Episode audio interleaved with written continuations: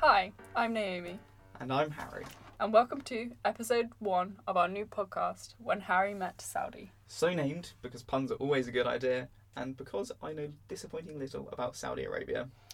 Each week, we're going to take it in turns to attempt to educate each other and listeners on particular aspects of Saudi Arabia and foreign affairs relating to Saudi Arabia.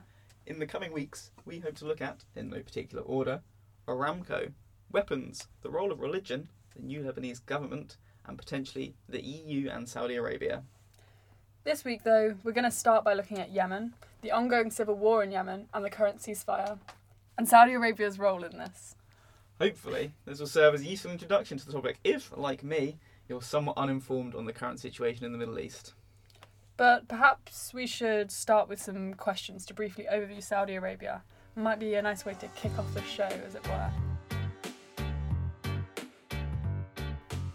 Firstly, why Saudi Arabia? Well, Harry, it's something that I believe that I am relatively well informed on, and something that, as we've established, you're less well informed about. Um, I think that'd be fair to say. I don't need to paraphrase uh, Hayden. I'm playing the role of a useful idiot in this situation. So, what do you know about Saudi Arabia, Harry? Um, my knowledge of Saudi Arabia is limited to the BBC Country Fact File. Wonderful. I can give you some more information on that. It's a it's a country situated in the Arabian Peninsula. Has a population around 32 million. And it's uh, ruled by the House of Saud.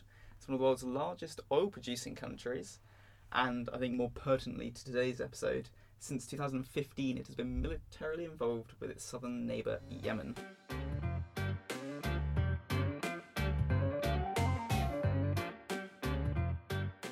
So, why is Saudi Arabia involved in the Yemeni civil war in the first place? Well, Harry, as is painfully common in world history, this story starts with a botched attempt by the British to create a country according to their own interests. Of course.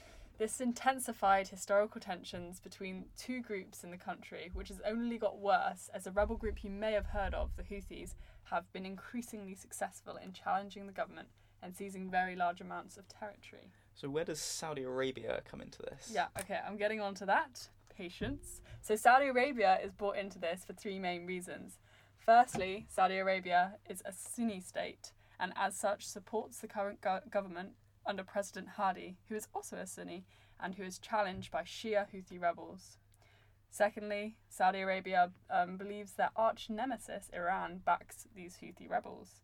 And thirdly, Yemen is on the border of Saudi Arabia, so the way they see it, um, if Iran, via the Houthis, were able to take over the Yemen, the Iranian Houthi alliance would then pose an even stronger threat to Saudi Arabia than ever.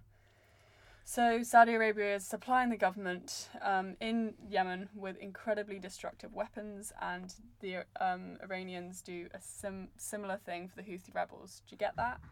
Um, what I can make of it, it seems more like there's a, a, a war going on in uh, Yemen at the moment, but it's not really about Yemen. It's more of a proxy war between uh, Saudi Arabia and Iran. Yeah, this is definitely one way of interpreting it. Um, and it's worth mentioning here that um, the Middle East minister in the UK actually denies any evidence of explicit military connection between the Iranian and Houthi rebels, but it's very clear that Saudi Arabia is involved in supporting the Yemeni government. So whether it's a proxy war is definitely under question, but um, yeah, it is sort of the, the, the general line that people go with. So I guess earlier you mentioned the role of a Sunni and Shia Islam. Is Mm. this a purely religious conflict? Well, that is there is sort of like one way of seeing it as a conflict between the two Muslim sects, the Sunnis and the Shias. It's definitely yeah, one interpretation, but we do have to remember that lots of money and territory also comes into the picture. So pulling apart the cause and placing religion's exact role isn't so easy. So how long has this been going on for? You will not be surprised for me to say that that's a really difficult question. Because the conflict between the north and south in Yemen um, has lasted for decades, um, but Saudi Arabia's um, only really just got seriously involved, um, and that was in 2015. Given that it's only been going on from 2015, Mm. quite a while, Mm. How has it just now reached a ceasefire? Well, the official line is that in December 2018, efforts by the UN in good old peaceful Sweden um, have led to Saudi Arabian backed government and the Houthis to come to the table and make an agreement of ceasefire, which is imaginatively called the Stockholm Agreement. Well done, UN. Um, and the establishment of a humanitarian corridor. Uh, at the beginning of that, you kind of uh, call this the official line. Is there a slightly unofficial line or a different line that you could take? Well, I can't claim unquestionable causation, but there are some interesting correlations between the timing of this ceasefire and the opinion changes in the US. Um, in particular, um, after the midterm elections um, in the US Senate, there was a lot more pressure on Mike Pompeo to push its ally, Saudi Arabia, towards a ceasefire option.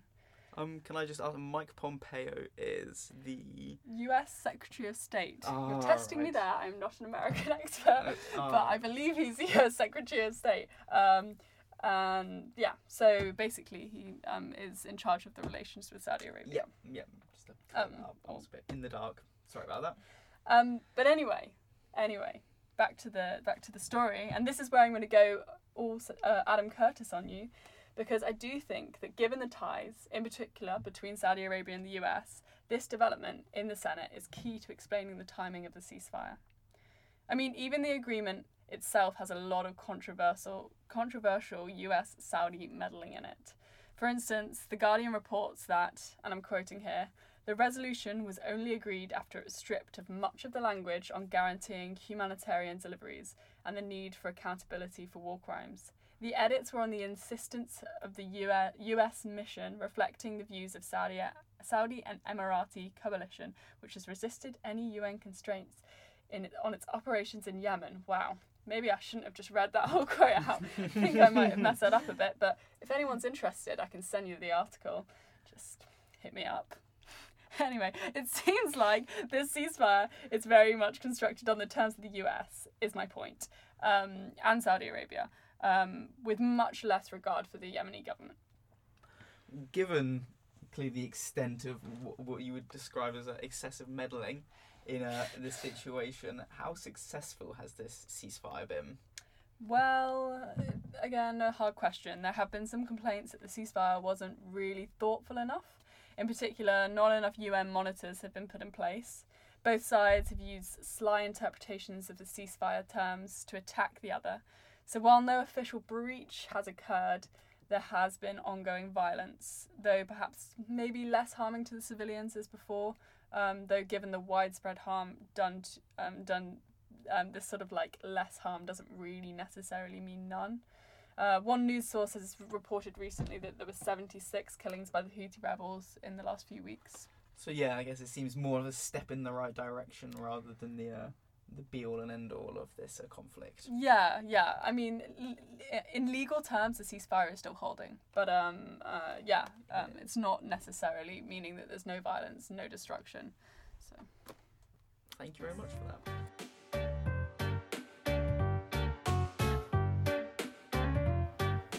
So what can we expect to happen next? So, everyone's best friend and most trusted source of information, Foreign Minister Mr. Jeremy Hunt, that is Hunt with a H, announced this month that we are on the path to peace in Yemen. While Hunt is not wrong that peace has been successful so far, it is worth noting that there is a lot of international attention on this issue at the moment, which means that over the past few months, the leaders of the warring groups have known that a substantive move is not going to go unnoticed, essentially, um, Oh, at least I- for a while. Having said that, um, we all know that the attention span of the world's mass media audiences is not exactly that expansive. Over time, as graphic displays of the other horrific and absolutely unnecessary unnecessary suffering going on in the world emerge onto iPhone screens, moods and interests among the general public will change. And as this occurs, I have a feeling that the fervour of the US, along with other democratic UN Security Council states like the UK, might actually very well begin to wane. And if this happens, then the battle over the territory of Yemen will most likely fall apart, given the high vested interests that Saudi Arabia still has in securing itself against the Houthis. Whoa, that's um quite a depressing analysis. it doesn't doesn't seem like there's a too much positive going on at the moment. Well, that is 21st century foreign policy for you. I mean, essentially, I don't predict that the ceasefire is going to last much longer. and I would be surprised to see. I wouldn't. I wouldn't be surprised to see it crumble this year. But the next big test is the prisoner exchange, which will be happening in the coming days this February. Observing what happens then will give us a good indication of the future. So it's not all bad, but I guess we'll just have to wait and see how it plays out. Yeah, exactly. Thank you very much for enlightening me on this today, Naomi. Absolutely no problem, Harry. It's been my pleasure. and please, all listeners at home, at home or wherever you are, you could be anywhere. Anyway, the point is, join us next week for what will be a fascinating discussion led by Harry about the big old question of weapons in relation to Saudi Arabia. I'm looking forward to it. Me too.